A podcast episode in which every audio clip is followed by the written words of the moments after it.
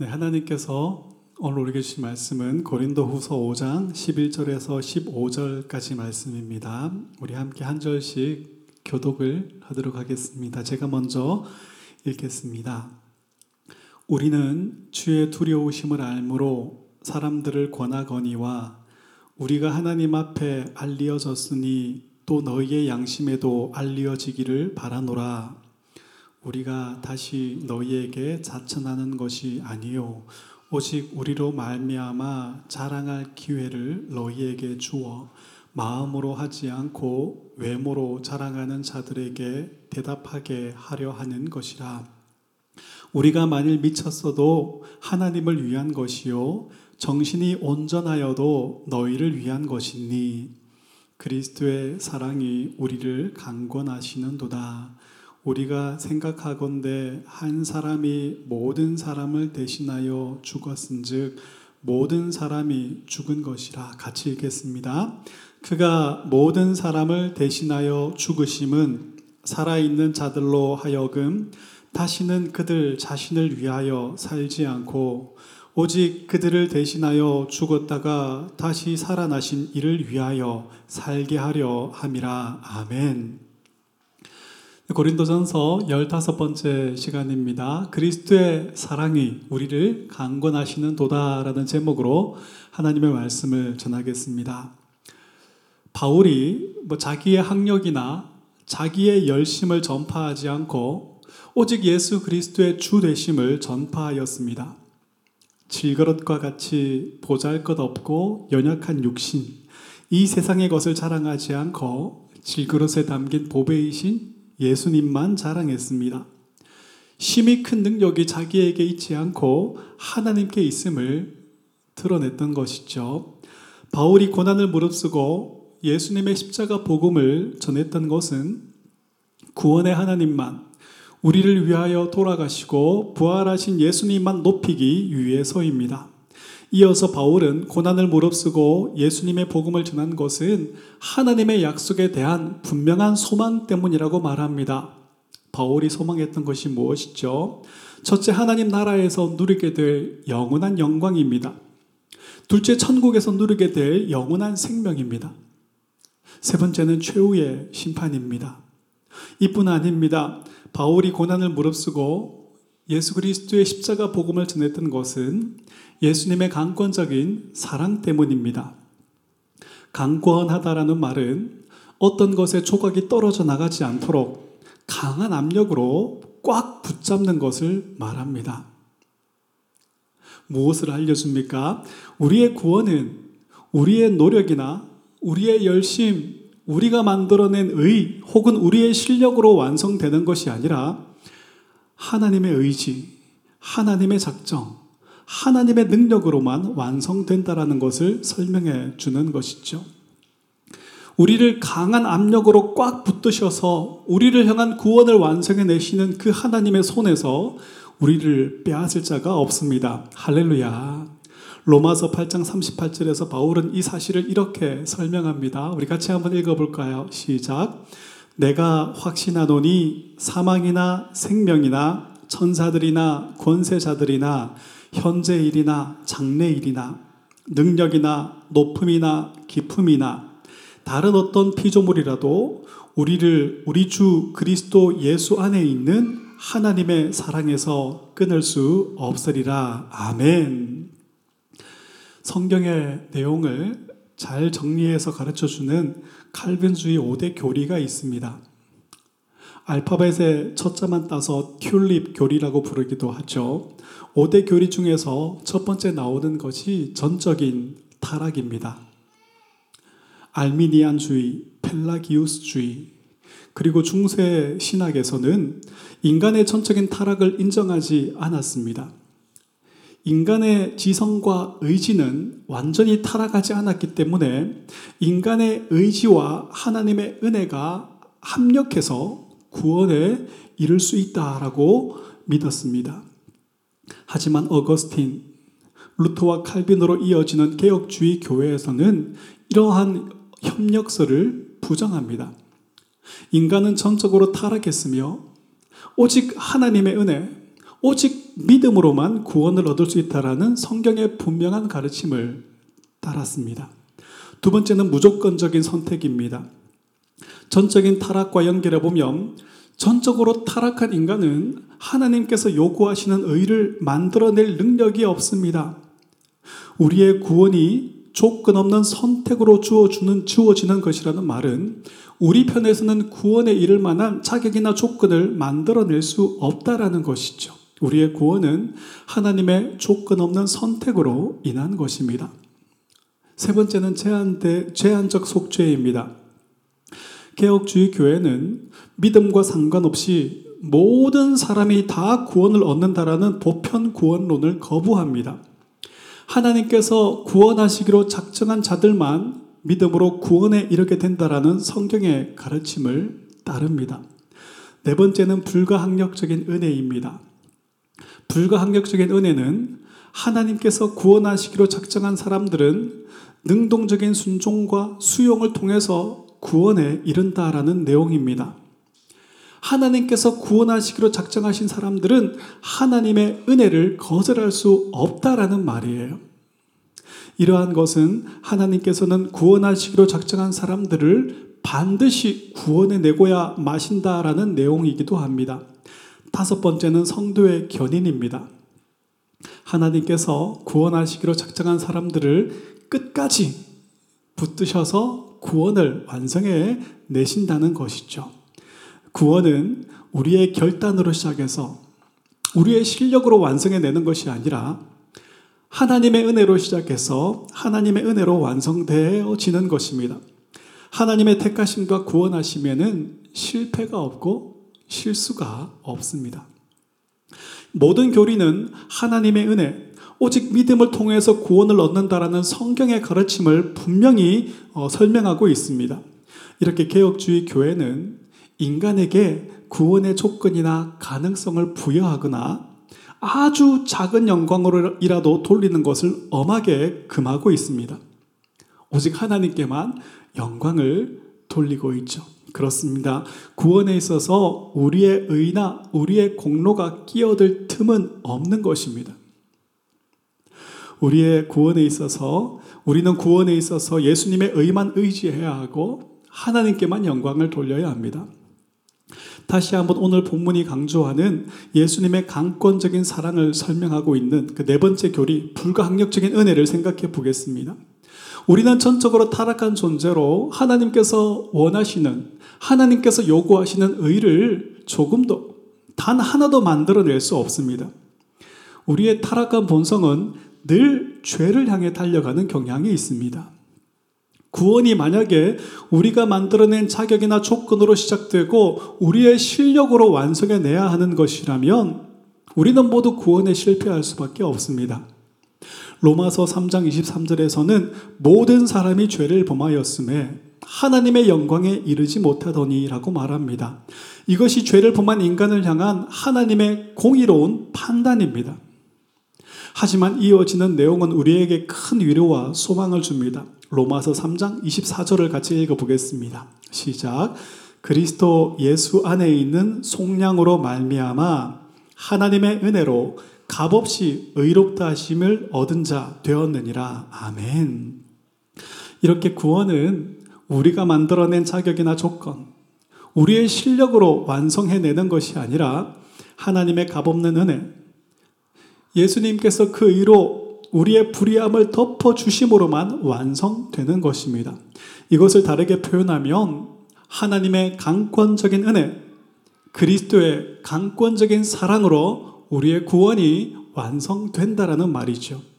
이 사실을 바르게 분명히 알고 예수님의 십자가를 사랑하고 자랑하고 구원의 하나님께만 영광을 돌리며 영원히 그 하나님을 즐거워하는 삶이 성도의 삶인 거예요.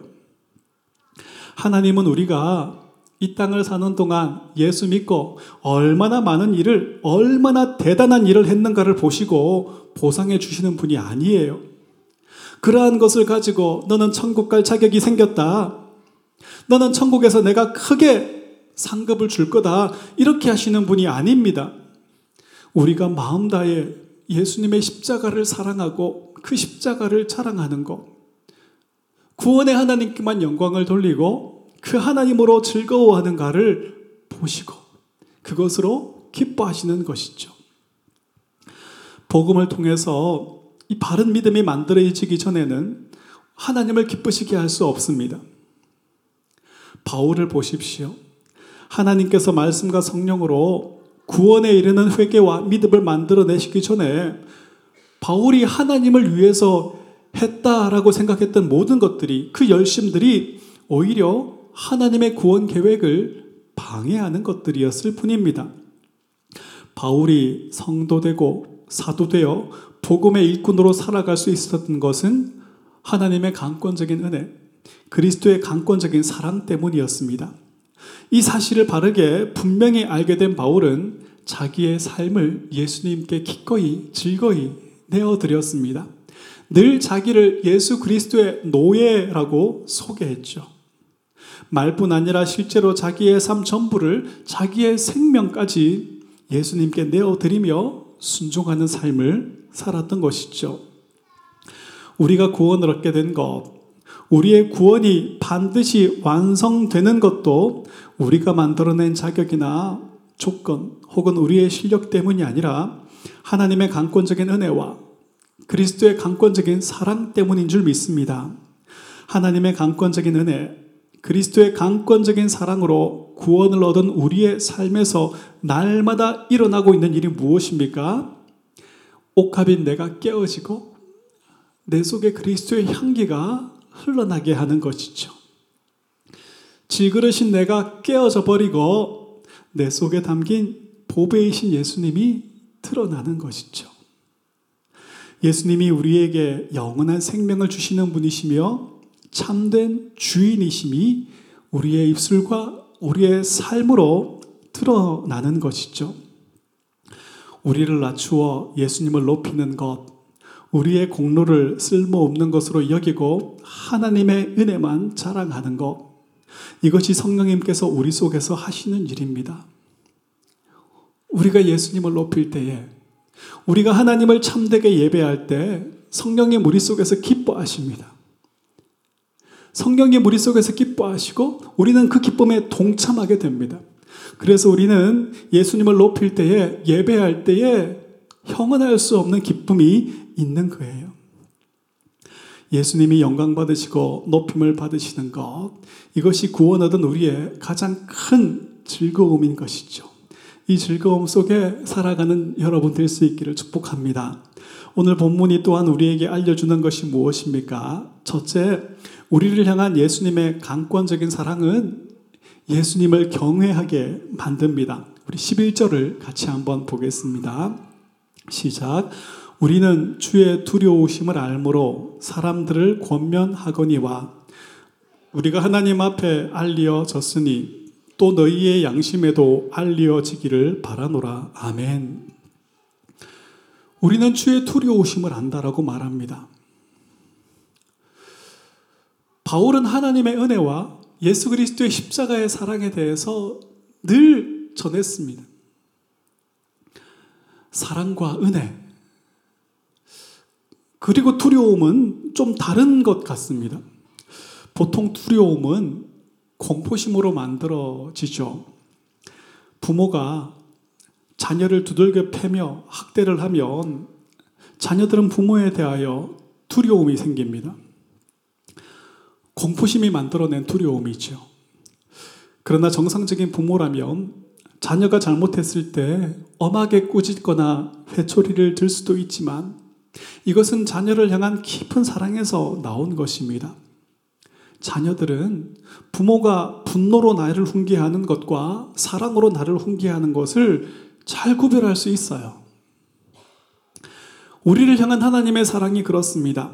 구약 성경을 보면 그의 백성을 향한 하나님의 징계와 심판을 보면 그야말로 조금의 은혜도 조금의 자비도 남겨져 있지 않은 것 같아요.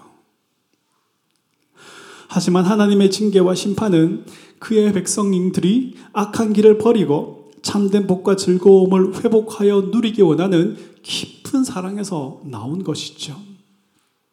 하나님은 진노 중에도 긍휼을 잃지 않으시는 분이십니다. 하나님의 언약에 자녀된 우리는 하나님의 징계 속에서도 이 사실을 잘 알고 하나님의 사랑을 깊이 누리게 되는 것이죠. 이렇게 성대된 우리가 하나님을 향하여 느끼게 되는 두려움은 단순한 공포심에서 만들어지는 것이 아닙니다. 하나님을 향한 사랑과 존경과 신뢰에서 만들어진 것입니다. 성경은 이러한 두려움을 경외라고 부릅니다. 경외함은 모든 성도가 하나님께 대하여 가져야 할 마땅한 태도입니다. 경외함이 없으면 하나님을 바르게 예배할 수가 없습니다. 하나님을 단순히 그냥 친구 같은 존재로 혹은 아주 무서운 존재로만 예배하게 될 뿐이죠.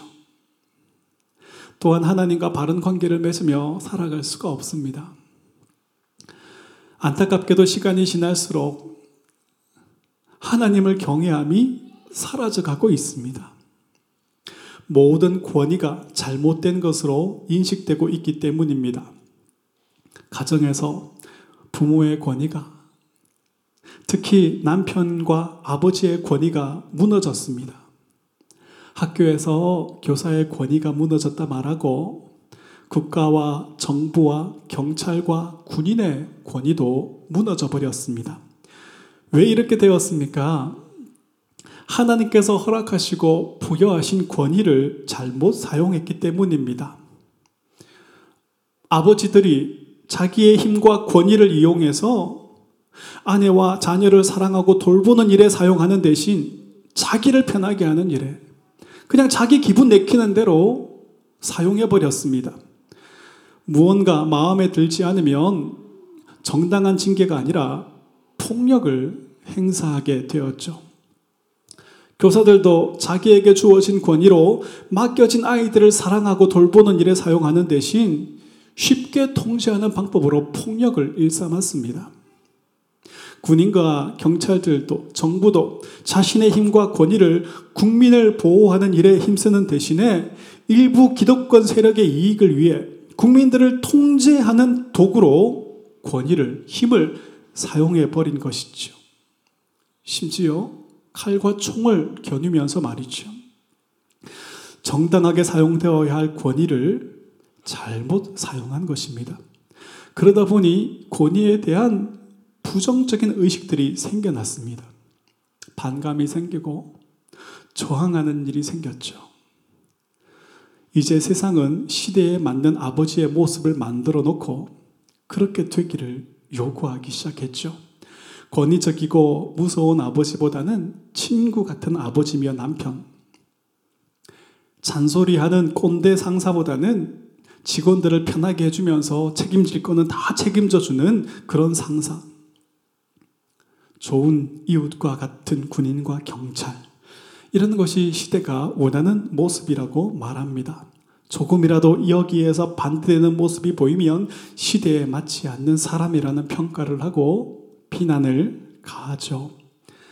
그동안 정당하게 사용해야 할 권위를 잘못 사용한 것에 대해 잘못 사용한 것도 하나님의 말씀에 벗어난 것이지만 권위 자체를 나쁜 것으로 여기고 부정하는 것도 하나님의 말씀에서 벗어난 것입니다. 그리스도인이 된 우리는 정당하게 권위를 행사해야 하고 하나님께서 부여하신 권위를 인정하고 존중해 주는 것을 배워야 합니다. 이것이 왜 중요하냐면 위에 있는 권위에 순종함으로 하나님께 순종함이 되기 때문입니다. 또한 위에 있는 권위에 순종하는 것을 배움으로 우리는 가장 위에 계신 하나님을 참되게 사랑하고 예배함을 배우고 누릴 수 있기 때문입니다. 우리가 하나님을 참되게 예배하며 하나님과 바른 관계를 맺으며 살아가기 위해서는 하나님을 사랑함, 하나님을 존경하면서 나오는 두려움, 즉 하나님을 향한 경외함을 배우는 일이 꼭 필요합니다. 모세는 신명기에서 하나님께서 우리에게 요구하는 것이 여호와를 경외하며 그의 길로 행하는 것이다라고 말합니다. 욥도 주를 경외함이 곧 지혜다라고 하였습니다. 잠언에서도 여호와를 경외하는 것이 모든 지식의 근본이다라고 말합니다. 또한 여호와를 경외함으로만 악에서 떠나게 된다라고 말합니다. 하나님을 경외함은 악에서 떠나 하나님을 참되게 사랑하고 하나님을 즐거워하는 참 복된 길로 우리와 우리의 자녀들을 인도해 갑니다. 하나님을 경외함이 우리와 우리의 자녀들의 삶을 악에서 떠나게 만들고 하나님을 사랑하고 하나님을 즐거워하는 참 복된 길로 참 지혜의 길로 인도해 주시기를 사모하며 축복합니다. 우리가 하나님을 경외함을 배우기 위해서는 하나님의 사랑과 은혜뿐 아니라 하나님의 공의와 하나님의 심판에 대해서도 균형 있게 배우고 가르쳐야 합니다. 그런데 많은 사람들이 진노의 하나님, 심판의 하나님에 대해서 듣는 것을 싫어합니다. 하나님을 늘 나를 사랑해주고, 나를 위로해주고, 나를 응원해주고, 나를 지지해주는 분으로 어, 듣기를 원하고, 그런 하나님이기를 원하죠. 사람들의 요구가 이렇다 보니 하나님을 이런 분으로 가르치는 교회들이 많이 생겨났습니다. 하나님을 복 주시는 분, 소원 성취를 시켜주는 분으로 가르치는 교회에는 성공과 형통을 쫓는 사람들이 모여들게 되었습니다. 하나님을 약자의 편에 서서 약자들을 해방시켜주는 분으로 가르치는 교회에는 기득권 세력에 저항하는 사람들이 모여들게 되었습니다. 하나님을 진보 성향을 가진 분으로 가르치는 교회에는 진보 세력의 사람들이 모여들게 되었고, 하나님을 보수 성향을 가진 분으로 가르치는 교회에는 보수 성향의 사람들이 모여들게 되었습니다. 하나님을 다양한 성적인 취향을 존중해주고 지지해주는 분으로 가르치는 교회에는 그러한 다양성을 추구하는 사람들이 모여들게 되었습니다. 우리의 구원이 하나님의 은혜와 절대적인 주권으로 이루어지는 것이 아니라 우리의 결단, 우리의 다짐, 우리의 노력, 우리의 정성으로 되는 것이라 가르치는 교회에는 알미니안 주의자들과 또 팔라기아스 주의자들이 모이게 되었습니다. 하나님은 사랑이 크시기 때문에 자기가 만든 피조물을 지옥에 던지실 리 없다. 하나님은 결국 모든 사람들을 다 구원해 내신다라고 가르치는 교회에는 보편 구원론을 지지하는 사람들이 모이게 되었습니다. 그렇다면 여러분은 왜 이 자리에 계십니까? 어떻게 이 자리에 계십니까? 하나님께서 말씀과 성령으로 우리의 죄인됨과 우리의 무능함을 알게 해주셨기 때문입니다. 우리의 마음이 항상 죄를 향하여, 나 자신을 향하여 치우쳐져 있음을 알게 해주셨기 때문입니다. 하나님의 심판과 악인들을 위해 준비된 지옥과 의인들을 위해 준비된 천국을 알게 해주셨기 때문입니다. 우리가 구원을 얻게 된 것은 우리가 만들어낸 자격이나 조건이 조금도 포함되어지지 않은 하나님의 은혜이며 예수님의 강권적인 사랑 때문임을 알게 해주셨기 때문입니다. 우리는 이 지식과 이 믿음으로 이 자리로 부르심을 받았고 이 하나님을 예배하게 된 것이죠.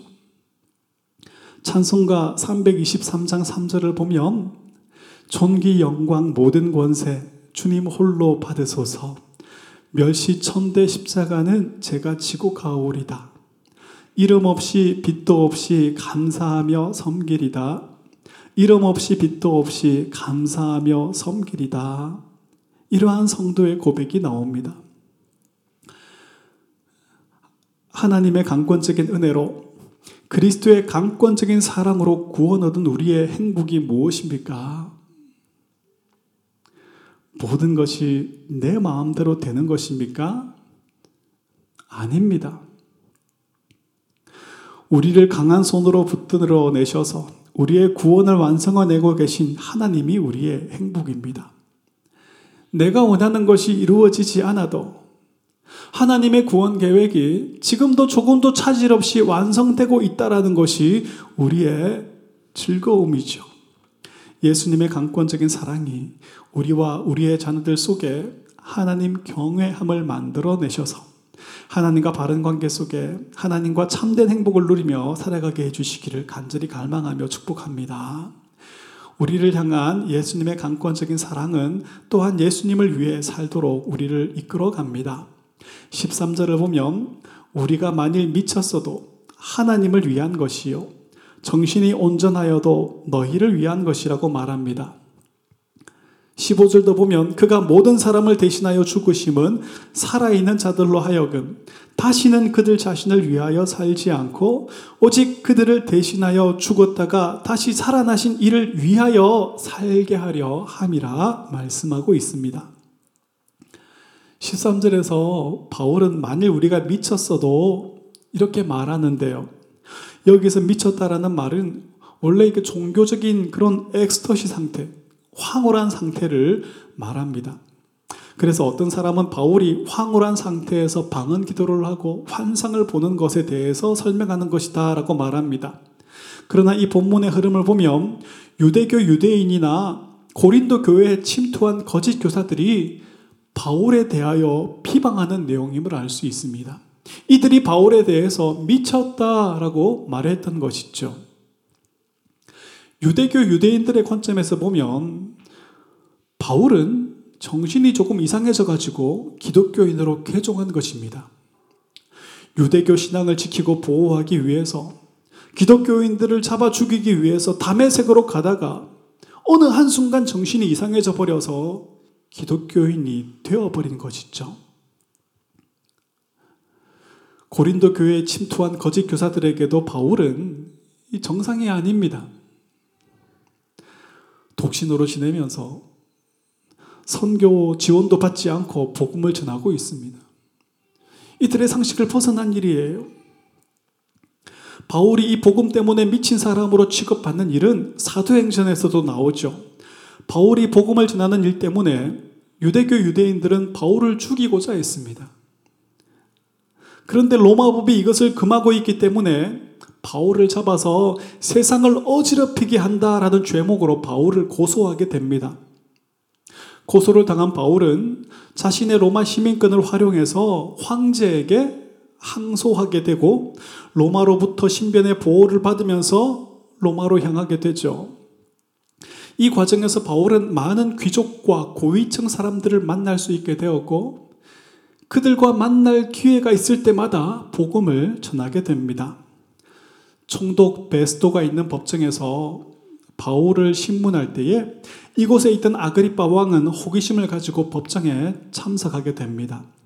유대인들의 고소가 있고 바울에게 변론의 기회가 주어졌습니다. 유대인들은 극렬하게 반대했지만 아그리파 왕이 변론을 허락합니다. 바울은 매우 공손한 태도로 아그리파 왕에게 경기를 포한 후에 자신과 기독교를 변호하면서 복음을 전합니다. 기독교는 유대교 유대인들이 주장하는 것처럼 갑자기 생겨난 이단 사상이 아니라는 것이죠. 구약의 예언이 예수님을 통하여 온전히 성취되었음을 전했습니다. 자신이 어떻게 부활하신 예수님을 만났으며 자신이 부활하신 예수님께 받은 사명이 무엇인지도 이야기해 주었습니다. 그러자 베스토가 이렇게 말합니다. 사도행전 26장 24절입니다. 바울이 이같이 변명함에 베스토가 크게 소리내어 이르되 바울아 내가 미쳤도다 내 많은 학문이 너를 미치게 한다 하니 바울을 공부를 너무 많이 해서 이상해진 사람으로 취급한 것입니다. 공부를 너무 많이 해서 이상해지는 이런 일은 우리와는 전혀 상관이 없는 일이죠. 바울이 어떻게 대답합니까? 사도행전 26장 25절을 함께 보겠습니다. 바울이 이르되 베스도가 하여 내가 미친 것이 아니요 참되고 온전한 말을 하나이다. 바울은 자기가 지금 미쳐서 정신 나간 소리를 짓거리는 것이 아니라 참되고 온전한 말을 하는 것입니다. 라고 말합니다.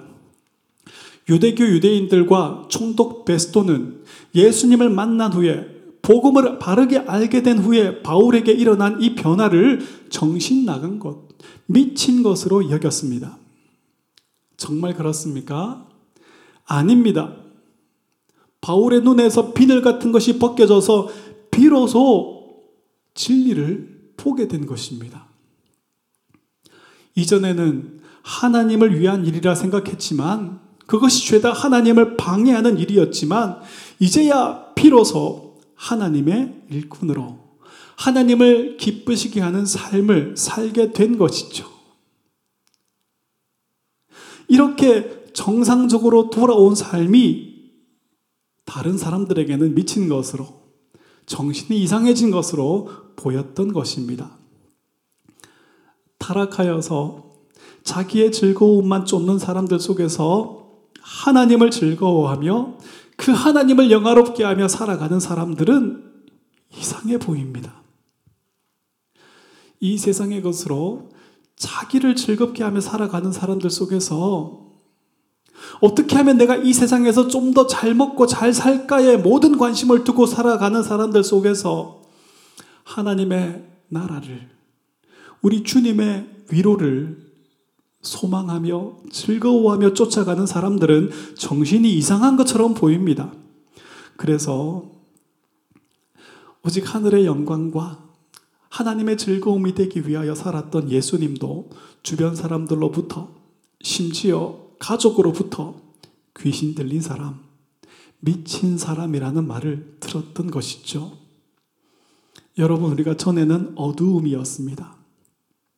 이 세상의 것으로 나를 즐겁게 하는 일에만 관심이 있었습니다. 하나님도 다른 종교가 말하는 신들처럼 내 문제를 해결해주고 나를 즐겁게 해주는 분으로 만들어 섬겼습니다. 우리의 삶에서 나왔던 절제와 신앙생활의 열심도 결국 나를 위한 것들이었습니다. 이때 우리는 정신이 이상한 사람, 미친 사람이라는 말을 들을 필요가 없었던 것이죠. 그러나 이제 우리는 복음을 통해서 우리의 죄인됨과 무능함을 알게 되었습니다. 예수님의 의만 의지하게 되었습니다. 타락한 본성에서 쏟아져 나오는 욕심과 욕망을 쫓아 사는 삶보다는 주님과 복음을 위해 고난받는 삶이 복되다라는 사실을 알고 그 길을 걷게 되었습니다. 찾는 사람이 적은 좁은 문으로 들어가서 좁은 길을 걸으면서도 밤낮 기뻐하는 자들이 되었습니다. 우리의 변화된 삶은 주변 사람들에게 이상해 보입니다. 그래서 사람들은 변화된 삶을 살아가는 우리를 향해서 예수 믿더니 이상해졌다. 심지어 예수 믿더니 미쳤다 라고 말합니다. 정말 그렇습니까? 아닙니다. 땅의 것만 즐거움으로 보던 우리의 눈에서 비늘이 벗겨져서 비로소 우리는 하늘의 영광을 보게 되었고 그 영광을 쫓아 살게 된 것입니다. 온통 나를 즐겁게 하며 살던 삶에서 이제는 우리가 무엇을 위해 살아야 하는지를 바르게 알게 된 것이죠. 정상적이었다가 미친 것이 아니라 비로소 정상이 된 것입니다. 성령님을 보내주셔서 말씀으로 우리의 눈과 귀와 마음을 여셔서 하나님과 그 아들 예수님을 알게 하신 우리 하나님을 찬양합니다. 비로소 정상이 되어 나를 즐겁게 하며 살던 때를 부끄러운 것으로 지나간 날로 족하게 여기게 하시고 이제는 예수님께 순종함으로 예수님을 높이며 살게 하신 우리 하나님을 찬양합니다. 우리를 꼭 잡은 손을 놓지 않으시며 말씀과 성령으로 새로워진 삶을 살도록 인도해 가심으로 우리의 구원을 완성해 내고 계시는 하나님께 영광을 돌리며 그 하나님을 영원토록 즐거워하는 새생명교회 모든 성도님들 되시기를 주님의 이름으로 축복합니다. 말씀을 맺습니다. 우리는 믿음으로 예수님과 연합이 되었습니다. 우리는 예수님과 함께 죽었고 예수님과 함께 산 자가 되었습니다. 오늘 본문 14절은 이렇게 말합니다. 그리스도의 사랑이 우리를 강권하시는도다. 우리가 생각하건대 한 사람이 모든 사람을 대신하여 죽었은즉 모든 사람이 죽은 것이라. 하나님은 하나밖에 없는 아들을 내어 주심으로 우리를 향한 자기의 사랑을 보여 주셨습니다. 예수님의 죽으심은 자기 자신의 죄로 인함이 아니라 모든 사람을 위한 것입니다. 이것은 예수님께서 세상의 모든 사람을 위해 죽은 것이기 때문에 세상의 모든 사람들이 다 구원을 얻는다라는 것을 말하는 것이 아닙니다. 여기서 말하는 모든 사람은 이 세상에 있는 모든 사람이 아니라 그리스도 안에 있는 모든 사람을 말합니다. 성경에 말하는 바와 같이 예수님은 자기 백성을 그들의 죄에서 구원하시기 위해 이 땅에 오신 분이십니다. 우리는 하나님께서 왜 모든 사람이 아니라 자기에게 속한 하나님께서 택한 모든 사람을 구원하셨는지 알 수가 없습니다. 우리가 어떻게 그 속에 포함되었는지도 알 수가 없습니다. 하지만 하나님은 선하시며 완전한 분이시기 때문에 하나님이 하시는 모든 일은 선하며 완전하다라는 사실을 우리는 굳게 믿어야만 합니다. 우리가 해야 할 일은 우리를 붙잡으신 손을 절대 놓지 않으시고 우리의 구원을 완성해 내시는 하나님께 감사하며 그 하나님을 즐거워하는 것입니다. 강권적인 은혜, 강권적인 그리스도의 사랑이 우리로 하여금 하나님을 경외하게 하고 악에서 떠나 하나님을 참되게 예배하며 하나님과 바른 관계 속에 예수님을 높이며 살아가는 삶으로 우리의 삶을 이끌어 주시기를 사모하며 이러한 삶을 큰 복과 즐거움으로 여기며 살아가는 저와 여러분 되시기를 주님 이름으로 축복합니다.